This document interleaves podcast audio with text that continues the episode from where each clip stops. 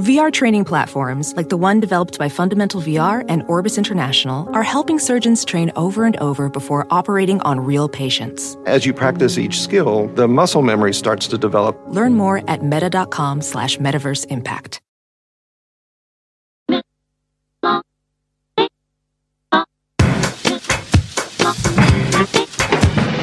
Down into the middle of the party the the happy, they went talking about the power of the gospel. The the happy, they went. Welcome to the You Are Not So Smart podcast, episode 267.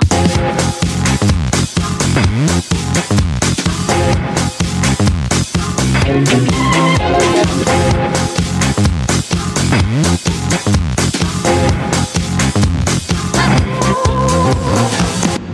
don't necessarily have any evidence that people who strongly support doing your own research do their own research.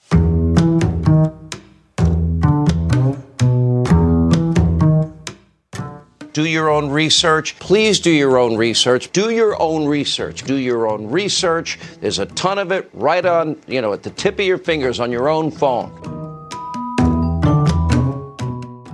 What we say when we're saying, I need to do more, re- more research, is that you just want to see enough information to convince you that your decision is correct. That's all we're saying. In order of appearance, that was Dr. Sedona Chinn, pundit Sean Hannity, and comedian Trevor Noah, all talking about that phrase, this concept, the imperative declaration do your own research. And to reiterate what Sedona Chinn was saying, here she is, reiterating what she was saying. People who really strongly support doing their own research aren't necessarily doing any more research than anyone else. Chinn is our guest in this episode. She studies science communication at the University of Wisconsin Madison. More specifically, she studies how individuals make sense of competing claims about science and health and the environment. She just published a paper on her research into doing your own research, in which she studied the people who use this phrase the most, the people who are most likely to tell other people they ought to do their own research. And she found that compared to people who are less likely to use that phrase, the people who are most likely to tell you to do your own research don't actually do that themselves. In fact, over time, by comparison, she found that they held more incorrect beliefs and had stronger declines in trust in doctors and scientists and institutions than did people who don't tend to reach for that phrase when discussing controversial ideas. Which leads to this caveat that any scientist would share when talking about research. It's good to do your own research. We should do our own research if you actually do it. And if you are actually doing quote unquote research.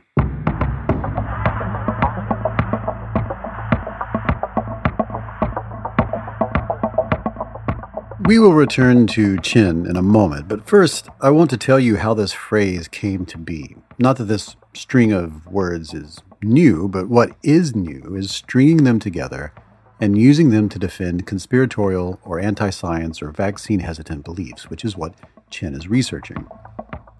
If you've listened to the show for a while or are familiar with this side of science, you're likely aware that when it comes to being misinformed or believing in conspiracy theories or being devoted to one politician or political party, no matter what you hear, no matter what information comes down the wire, oftentimes it's not that some news channel or pundit or YouTuber or TikToker is tricking people into being wrong about something. It's that people already held attitudes, anxieties, prejudices, and so on that would be supported by those things. So they're less likely to be skeptical of them and more likely to be skeptical of the opposite. It's a bit more complicated than saying they want to believe, but it shakes out that way. Human brains will cherry pick out of all the available information the data that most support the conclusions they feel motivated to reach, motivations of which we are often unaware. and these motivations often exert more pressure on reasoning than the desire to hold accurate beliefs. Often, the act of doing your own research is this people don't go searching for information, they go searching for confirmation. But that's not what people think they are doing or what they are saying when they ask you to do your own research. In fact, this confirmatory search for information that would support our conclusions and attitudes and values, that would paint our identities in a positive light, we often do not do that consciously. So, how did this usage of this phrase become a thing? Well, in October of 2022, the philosopher Nathan Ballantyne and the social psychologists Jared Celniker and David Dunning of Dunning Kruger effect fame wrote an essay for the journal Social Epistemology all about the rise of this phrase. And they tracked it down to one person Milton William Cooper.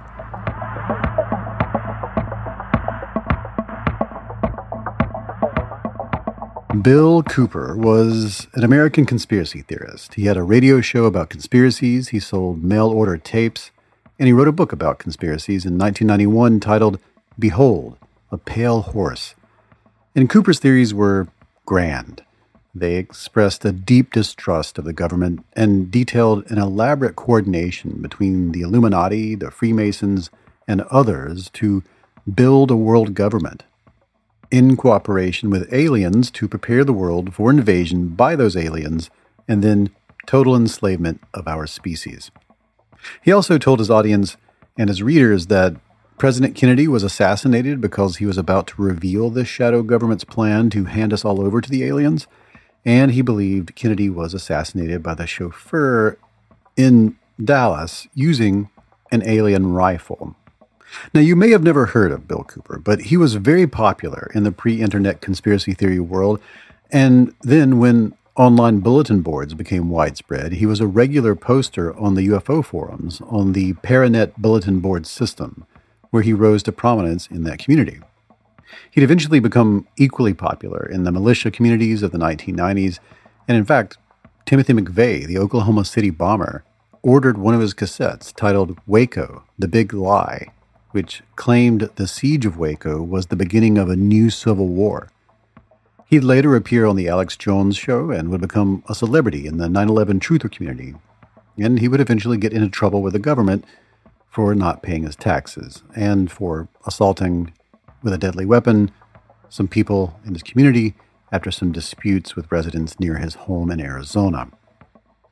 And on November 5th, 2001, when sheriff's deputies attempted to arrest him at his home, vowing he would not be taken alive, Cooper was killed in the shootout with those deputies after he opened fire and shot one of them in the head.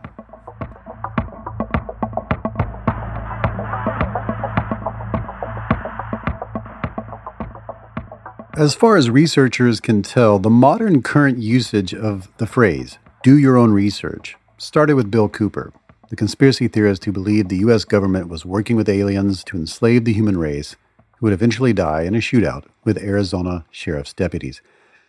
Before Cooper, conspiracy theorists usually emphasized not doing your own research. In the 1950s, 60s, and 70s, prominent conspiracy theorists urged people to only trust them, the conspiracy theorists making money off books and lectures. But Cooper used the phrase often. And more than that, he really encouraged his audience to do their own research. In one of his books, he wrote, quote, What I'm after is the truth. I'm telling you what I saw in these documents and where my research has led me over the intervening 17 years. That's what I'm imparting to you. I want you to go and verify this or not verify it or prove it wrong or whatever you can do on your own. End quote. So that shootout that led to his death by the government not only secured Cooper's fame for many in the UFO and 9 11 and Waco and militia and shadow government conspiratorial communities, it popularized the phrase and what it meant to say it out loud to others, others who were still asleep, others who are still in the dark. But it was the rise of social media and the fragmentation of traditional media, the decline in newspapers, and the decline in the quality of cable news, along with the rise in distrust in experts and institutions before, during, and after the Trump years and the COVID pandemic that brought this phrase into the mainstream. In their essay, Ballantyne, Celniker, and Dunning noted that everywhere English speakers are trading ideas, arguing, posting hot takes, making videos and podcasts, and so on.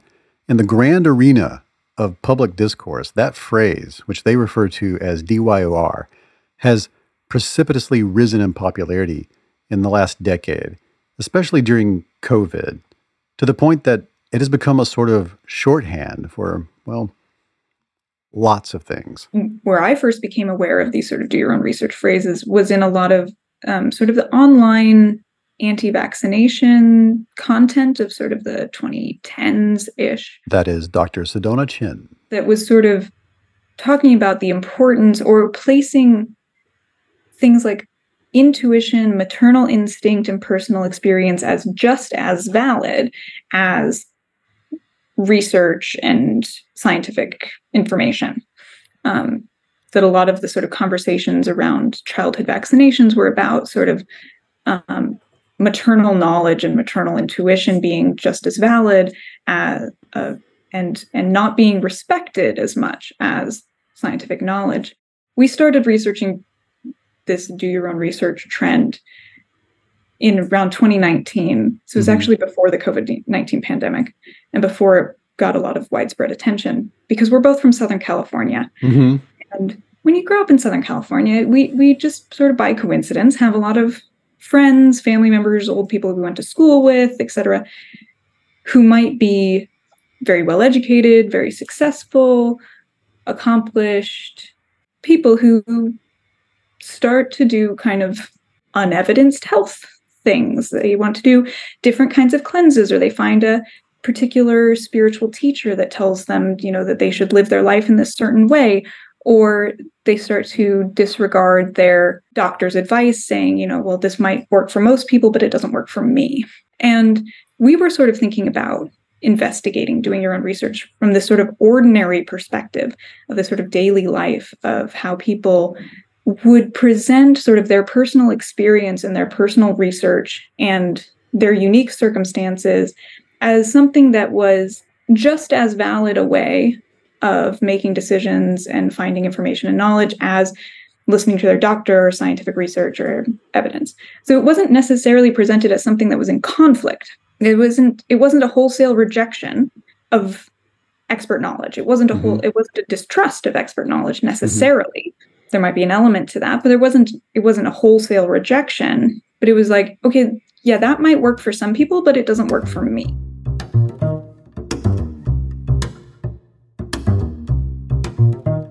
According to Chinn, and according to Ballantyne, Celniker, and Dunning, DYOR doesn't literally mean do your own research. It doesn't mean go spend a decade or more getting a PhD and then devote your life to a particular field, nor does it mean to go to the library and read dozens of books by experts on a particular topic. It is not the same idea put forth back in 1637 when Descartes heralded the concept of doing your own research in his great work, titled Discourse on the Method of Rightly Conducting One's Reason and of Seeking Truth in the Sciences. That pretty much led to the scientific revolution, in which the Royal Society of London's motto was Nullius in Verba, which roughly translates to take nobody's word for it. But that was an appeal to start with a hypothesis, then conduct tightly controlled and recorded observations in an effort to disprove that hypothesis, which would then produce evidence that supported some conclusions more than others, and then hand all that off to other people doing the same thing to pick it all apart and then do that thousands of times for hundreds of years. It didn't mean never trust nobody. And that's a lot of what DYOR means today. This phrase, the way it's used here in this last decade, it fundamentally serves as a rallying call, a proclamation, an endorsement for a method for a much different way of forming beliefs than Descartes was describing. Now it's a signal to others that one employs a certain DYOR epistemology, and that one is committed to a DYOR core set of values. What are those values? Well, they're autonomy and intellectual independence. But it's autonomy and intellectual independence from experts who wish to compel you to believe as they do. All the researchers I've mentioned say that people who use this phrase are often aware that experts have reached conclusions and have answers that are supported by evidence, and they usually know when there's a consensus on the matter, scientifically. But those are their answers. And some people respond very poorly when they feel like experts are telling them what to believe, especially if what they're telling them to believe runs counter to their current assumptions, their values, their existing beliefs, or their social identities.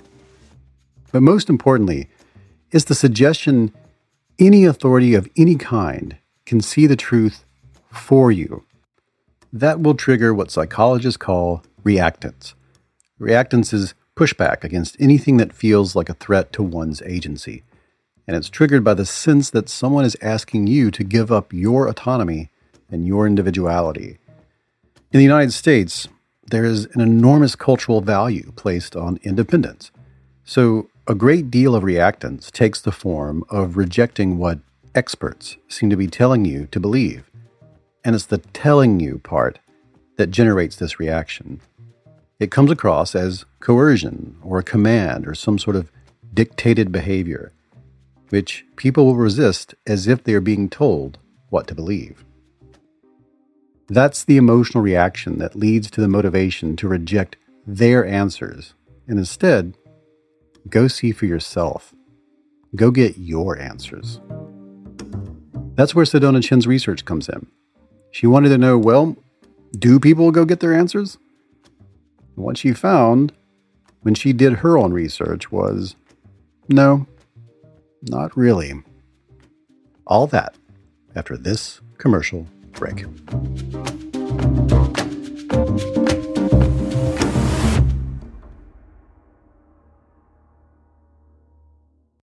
This show is sponsored by BetterHelp, and I'm very proud to have BetterHelp as a sponsor. I was using BetterHelp before they became a sponsor, and I was very excited to learn that they wanted to sponsor this program. I have recommended BetterHelp to people.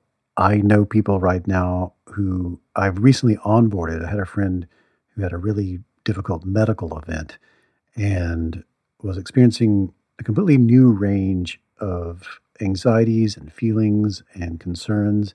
And I recommended therapy. I'd never gone to therapy before. And this helped. Now, a lot of us spend our lives wishing we had more time. And the question is time for what? If our time was unlimited, how would you use it? And the best way to squeeze that special thing into your schedule is to know what is that special thing? What is important to you? What is that thing that deserves to take that slot, that precious time? How do you make that a priority? Therapy can help you find what matters to you so you can do more of it. If you're thinking of starting therapy, I really recommend giving BetterHelp a try. It's entirely online, it's designed to be convenient, flexible, suited to your schedule. Just fill out a brief questionnaire and you will get matched with a licensed therapist and you can switch therapists at any time for no additional charge. You can do that several times and really lock in with a therapist that is able to generate with you that dynamic that's so important. I believe you should be in therapy. I believe everyone should be in therapy for a period of time at least in their lives to sort this out. What's important to you? How do you make it work? And you can learn to make time for what makes you happy with BetterHelp. Visit betterhelp.com slash Y-A-N-S-S today to get 10% off your first month. That's betterhelp.com slash Y-A-N-S-S. So you want to make better decisions and you have a business. You have a business and you want to make better decisions in that business. You need some sort of key performance indicators, a system for measuring what you're up to, what you're doing. measurable values that demonstrate how effectively your company is achieving your key business objectives. That's a KPI. And I have a recommendation for you. It's called NetSuite. You should be using NetSuite. Here's, here's why. So, your business gets to a certain size and the cracks start to emerge. Every business that's doing well, even if it's just starting to kind of do well, it'll start to form some fissures here and there. Things you used to do in a day will start taking a week, and you'll have all sorts of manual processes that just there's too many. You can't get to everything, and you don't have one source of truth to make sense of it all, to make those better decisions. If that's you, you should know about three numbers. These are three numbers you should know 37,000, 25, and 1. 37,000, that's the number of businesses which have upgraded to NetSuite by Oracle. That's a big number 37,000. NetSuite is the number one cloud financial system, streaming accounting, financial management, inventory, HR, and more. 25. NetSuite turns 25 this year. 25, 25 years, 25 years of helping businesses do more with less close their books in days, not weeks, and drive down costs. And one, because your business is one of a kind. You don't want some sort of operation or app that's just made for whoever comes along. No, you get a customized solution for creating those KPIs that you need. One efficient system with one source of truth made for one business, your business. Manage risk get reliable forecasts, and improve margins. Everything you need to grow all in one place.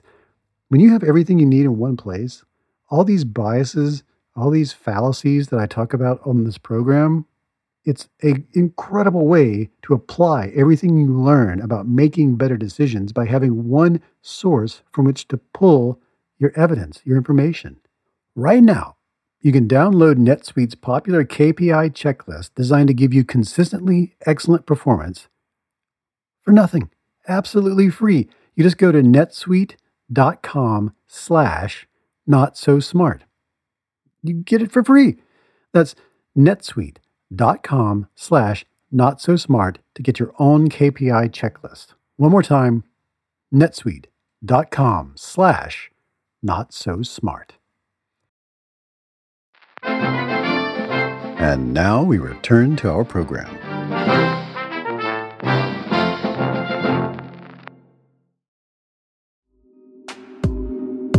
My name is Sedona Chinn. I'm an assistant professor at the University of Wisconsin Madison in the Department of Life Sciences Communication. And I generally research science communication, which means a lot of different things, sort of how people deal with scientific uncertainties that are inherent to the scientific process, conflicting claims, conflicting studies, or people saying all kinds of different things on the internet about scientific topics.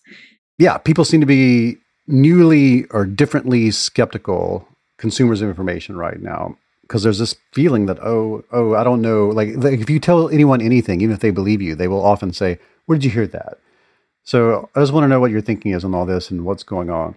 Yeah, well, I think that there's sort of a some specific things to like the last couple years, but there's also much broader, wider trends that if you look at sort of data about how much do you trust media since like the 70s, it's continued to go down since the 70s. So this isn't like necessarily a recent trend. And you see this across several institutions. You see this in trusting government and, and other things as well. So that's sort of a broad sort of generally there seems to be some sort of declining trust in institutions um, in the US. Um, but in the US, it's also important to remember that there's sort of a long tradition of skepticism of experts as sort of a marker of sophistication or mm. shrewdness or cleverness um, that's sort of baked into US culture in, in a way that's longer standing. At this point, you know, once you get sort of the internet and social media, you you are seeing increasing concerns about misinformation and people just saying whatever they want to on the internet and people believing whatever they find on the internet. And that's a reasonable concern for people mm. to have. I mean we know that there is false information online. We know that it can be deceiving. And so uh, people are smart to be aware that yeah, not everything I see is going to be true. Mhm. And so there is also some skepticism there in, in a, I think, a healthy way. At the same time, again, also now you have increasing political divisions and polarization, more sensationalized headlines and reporting. A lot of people are like, oh no, everyone hates experts or everyone hates scientists. And it's, we're not seeing that in the data. Trust in scientists remains quite high. And through the COVID pandemic has remained quite high. But certainly people are skeptical of information that they're encountering. And Okay. again, for some good reasons Yeah.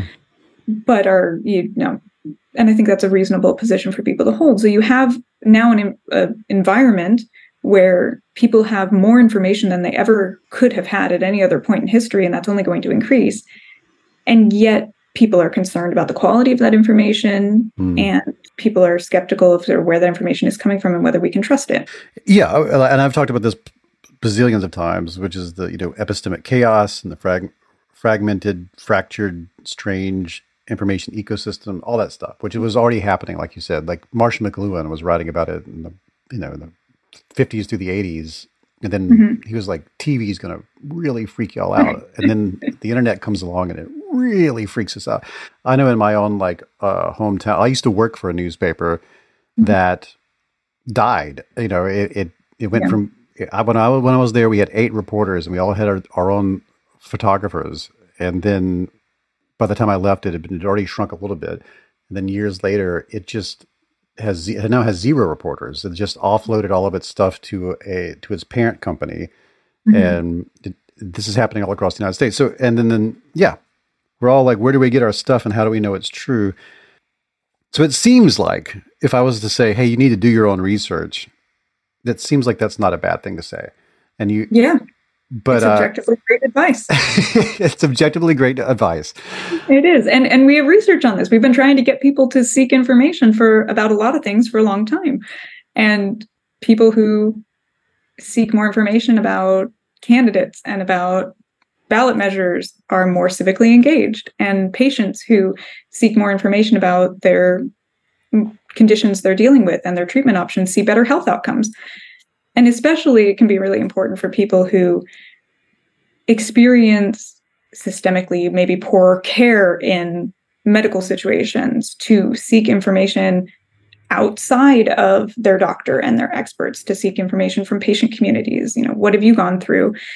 What were your symptoms like? How did you get a doctor to listen to you? What things did you ask for? That can be seeking expertise outside of institutions outside of experts can be really really helpful and, and empowering and can really help people improve their lives so yes we often want to promote information seeking because it's associated with these better outcomes There's this, this huge, like, however, but There- about a feel coming out of you in a second here.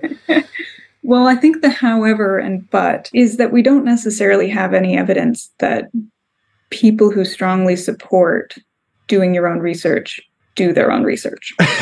okay. Okay. we find in this paper one of the analyses we do is we look at sort of how these beliefs how endorsement of like yes you should do your own research yes doing your own research is just as valid as the views of experts those sorts of beliefs are not correlated with seeking information from social media from news or from the internet so in some people who really strongly support doing their own research aren't necessarily doing any more research than anyone else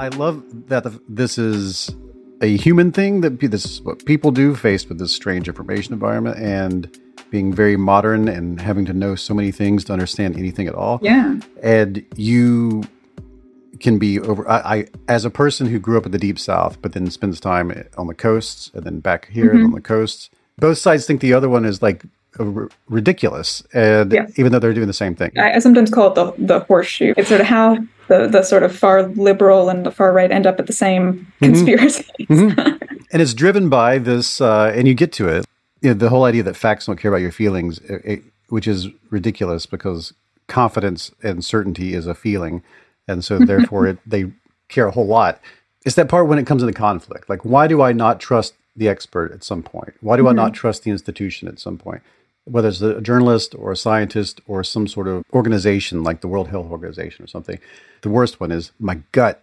tells me it doesn't go this way. I was just in Gettysburg at a mm-hmm. conference which was 300 Republicans and 300 Democrats, uh, hardcore, who were supposed to meet and mingle and, and not be mean to each other.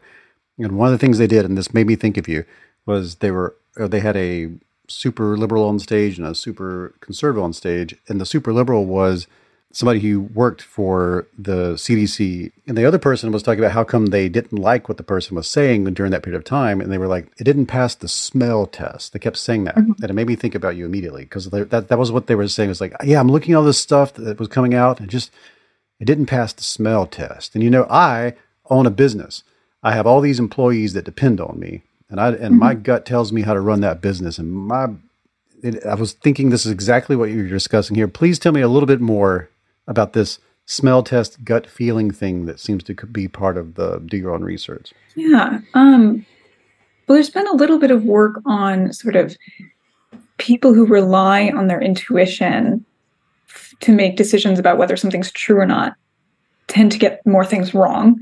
Mm-hmm. Um, in part because they can they can kind of mis- misattribute what that feeling is towards you know if you have a awkward interaction with a colleague and then you read a news article you might say oh well this news article doesn't seem right whereas you're feeling awkward still from the previous interactions mm-hmm. there's sort of the misattributing that can happen but also we are prone to feeling more favorably towards the things that we already think and believe you know it in terms of something passing the smell test of course it's it sort of more fluid in your brain if you already think and believe that thing if you're introduced to some new information that's conflicting with what you think and believe, that's going to jam up the gears in your brain for a bit. So of course that's going to feel awkward and un- uncomfortable.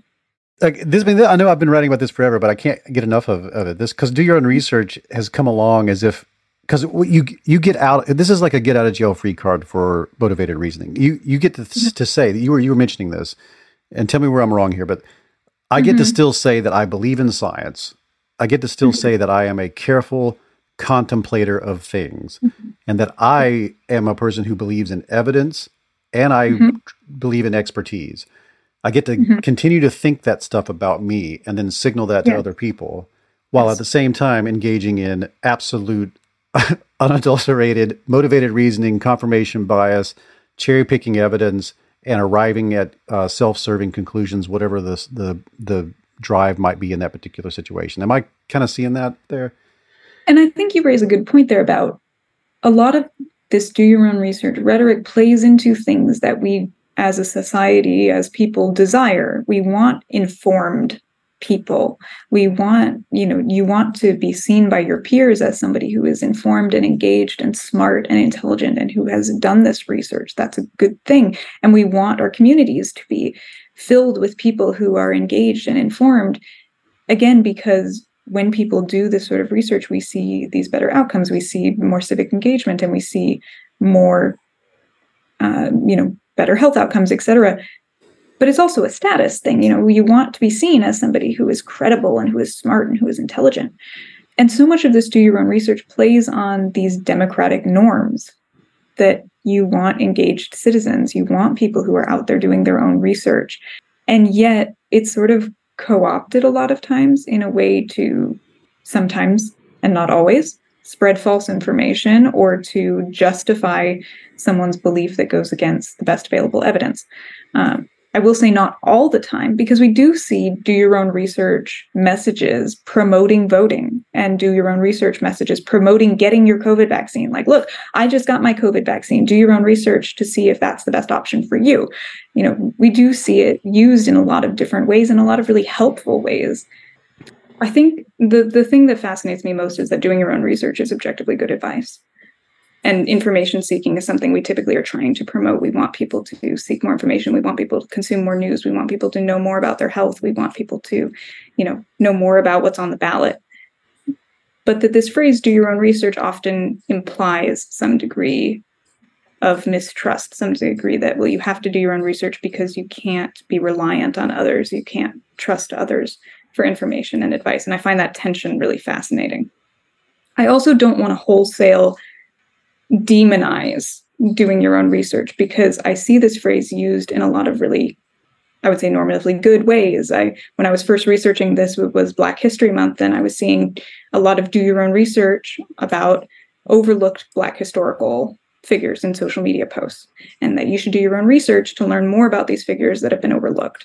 And so I don't want to just straight up demonize doing your own research because I think it that it does call attention to things that institutions, experts, actors have overlooked, have not communicated about, or, or something like that.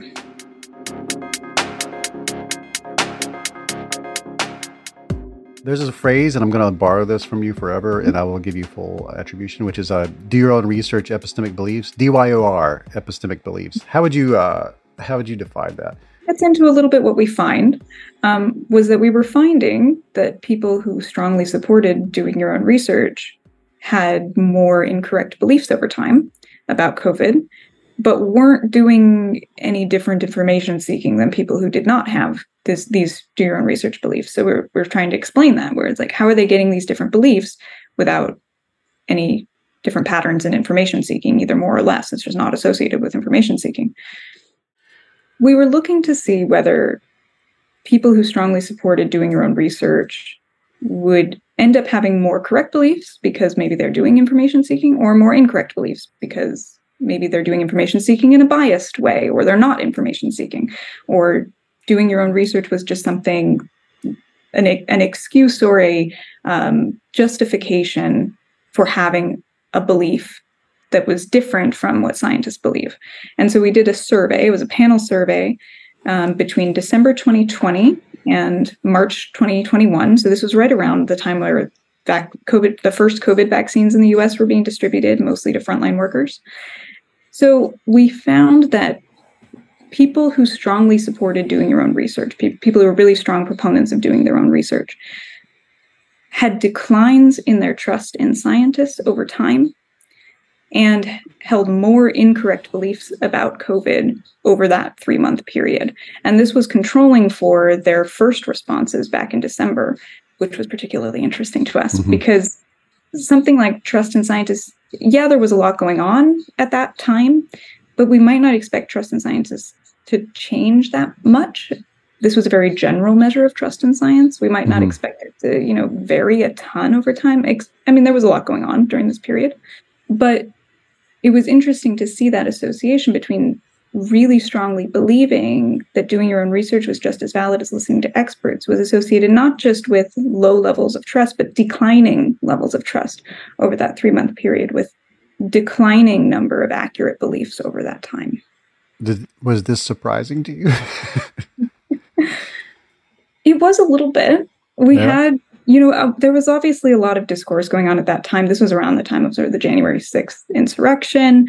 Um, so there was a lot going on, and we had seen a lot online of QAnon doing your own research. And so we knew there was this association with conspiracy beliefs. But again, we were coming at this do your own research phrase and idea from this perspective of sort of everyday people and use in sort of everyday situations obviously it got became kind of a lightning rod during COVID.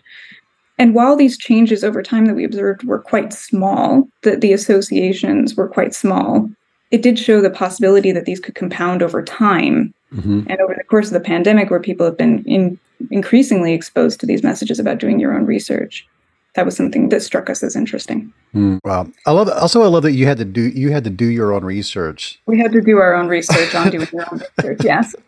I um, love that so much.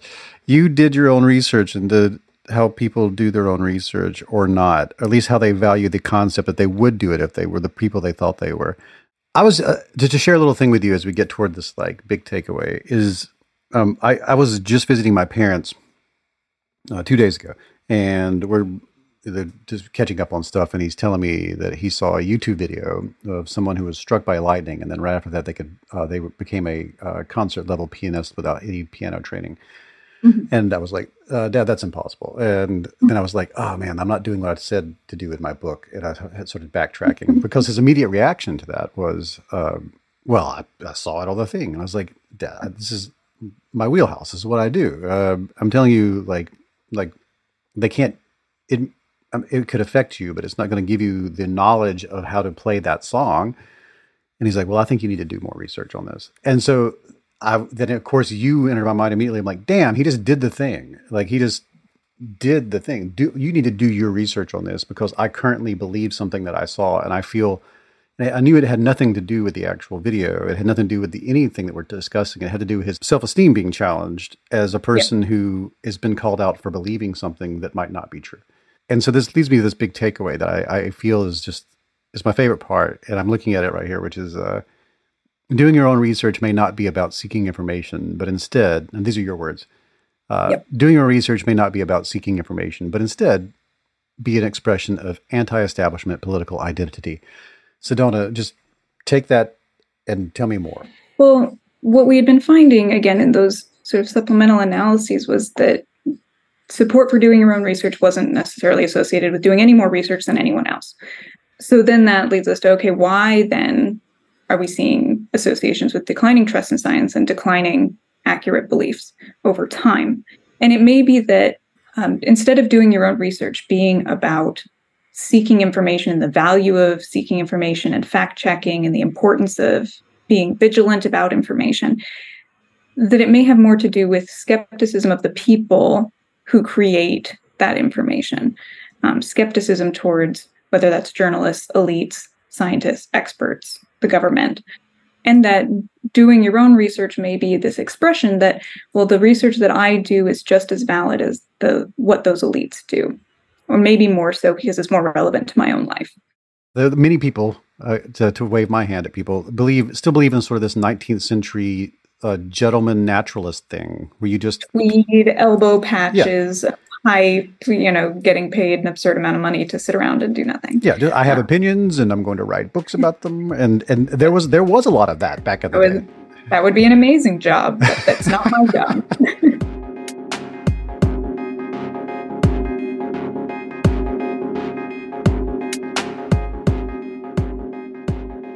what do we do about well, this? Well, first off, doing your own research is a great thing to do if you do research. Um, we have studies showing that, particularly, the trick is to get information from a wide range of different places. Um, we have research showing people who are dependent on social media for information tend to have the you know least accurate beliefs about things like COVID. But if you get your information from all kinds of places, if you get your information from the news, from family and friends, from TV, from social media as well, those people tend to be the most informed. So the trick seems to be actually doing some research mm-hmm. in the first place and from a wide range of different sources. You, you mentioned something media literacy and, and as a possible like thing that we can do to help some sort of intervention what are your thoughts on media literacy and just the idea of uh, becoming a more media literate culture in a time when this is more important maybe than ever before? So, media literacy interventions see some mixed results. A mm lot of them might work for a short time, and then if they're not followed up on, their effects diminish after a couple of weeks. Um, but one of the things that we can do is maybe thinking less about a lot of the media li- media literacy interventions that my students tell me that they got in elementary, middle, and high school are basically okay, stuff on the internet's false. You should fact check it. Hmm. Moving on. But one of the things that we can spend a little more time on that might be more useful is thinking about what are the strategies that people use to try and draw you in to inaccurate information or inaccurate beliefs? How do they prey on your emotions?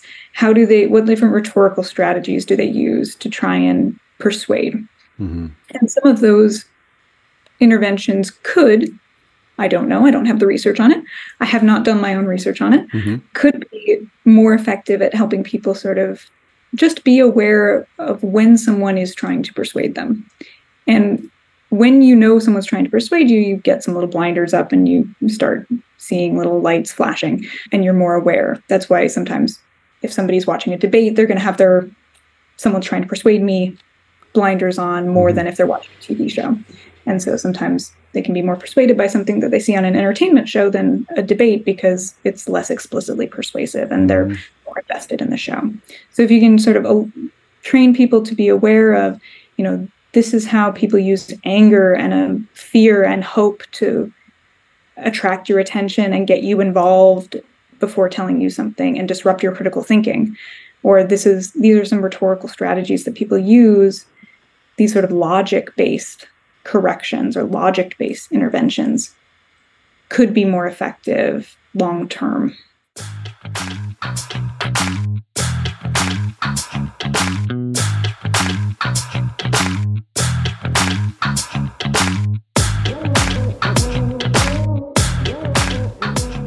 Okay, uh, how can people find how can people find you and uh, and keep up with what you do and uh, your research and all that stuff?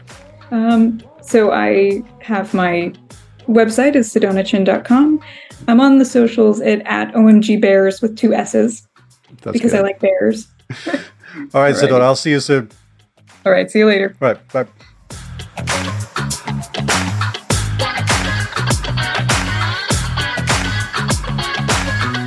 That is it for this episode of the You Are Not So Smart podcast. For links to everything that we talked about, including the research papers, head to youarenotsosmart.com or check the show notes right there inside your podcast player.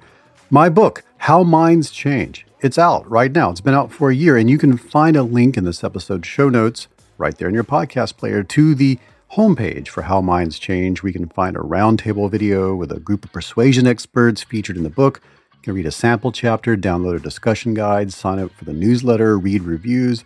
You can even watch some of the podcasts and YouTube channels I've been on and telling people, everyone, about it. I'm going to be doing 10 lectures between now and December about how minds change. So if you're interested in me coming and giving a lecture for your institution, well, you can contact me at davidmcraney at gmail.com. Yes, that's my email address. I just gave it out. For all the past episodes, go to Stitcher, SoundCloud, Apple Podcast, Amazon Music, Audible, Google Podcasts, Spotify, or youarenotsosmart.com. Follow me on Twitter. Yes, I will always call it that, at David McRaney. Follow the show at Not Smart Blog. We're also on Facebook slash You Are Not So Smart. And if you'd like to support this operation, go to patreon.com slash You Are Not So Smart. Pitching in at any amount gets you the show ad-free. The higher amounts will get you t-shirts and signed books and other things. The opening music, that's Clash by Caravan Palace. And if you really want to support the show, just tell everyone you know about it, especially the episodes that really stuck with you, really gave you something of value. And check back in in about two weeks for a fresh new episode.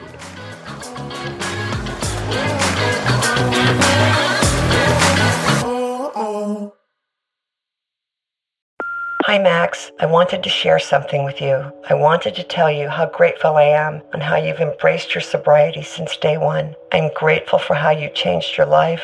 I'm grateful for the love you have for me. I'm grateful for you. Love, Mom.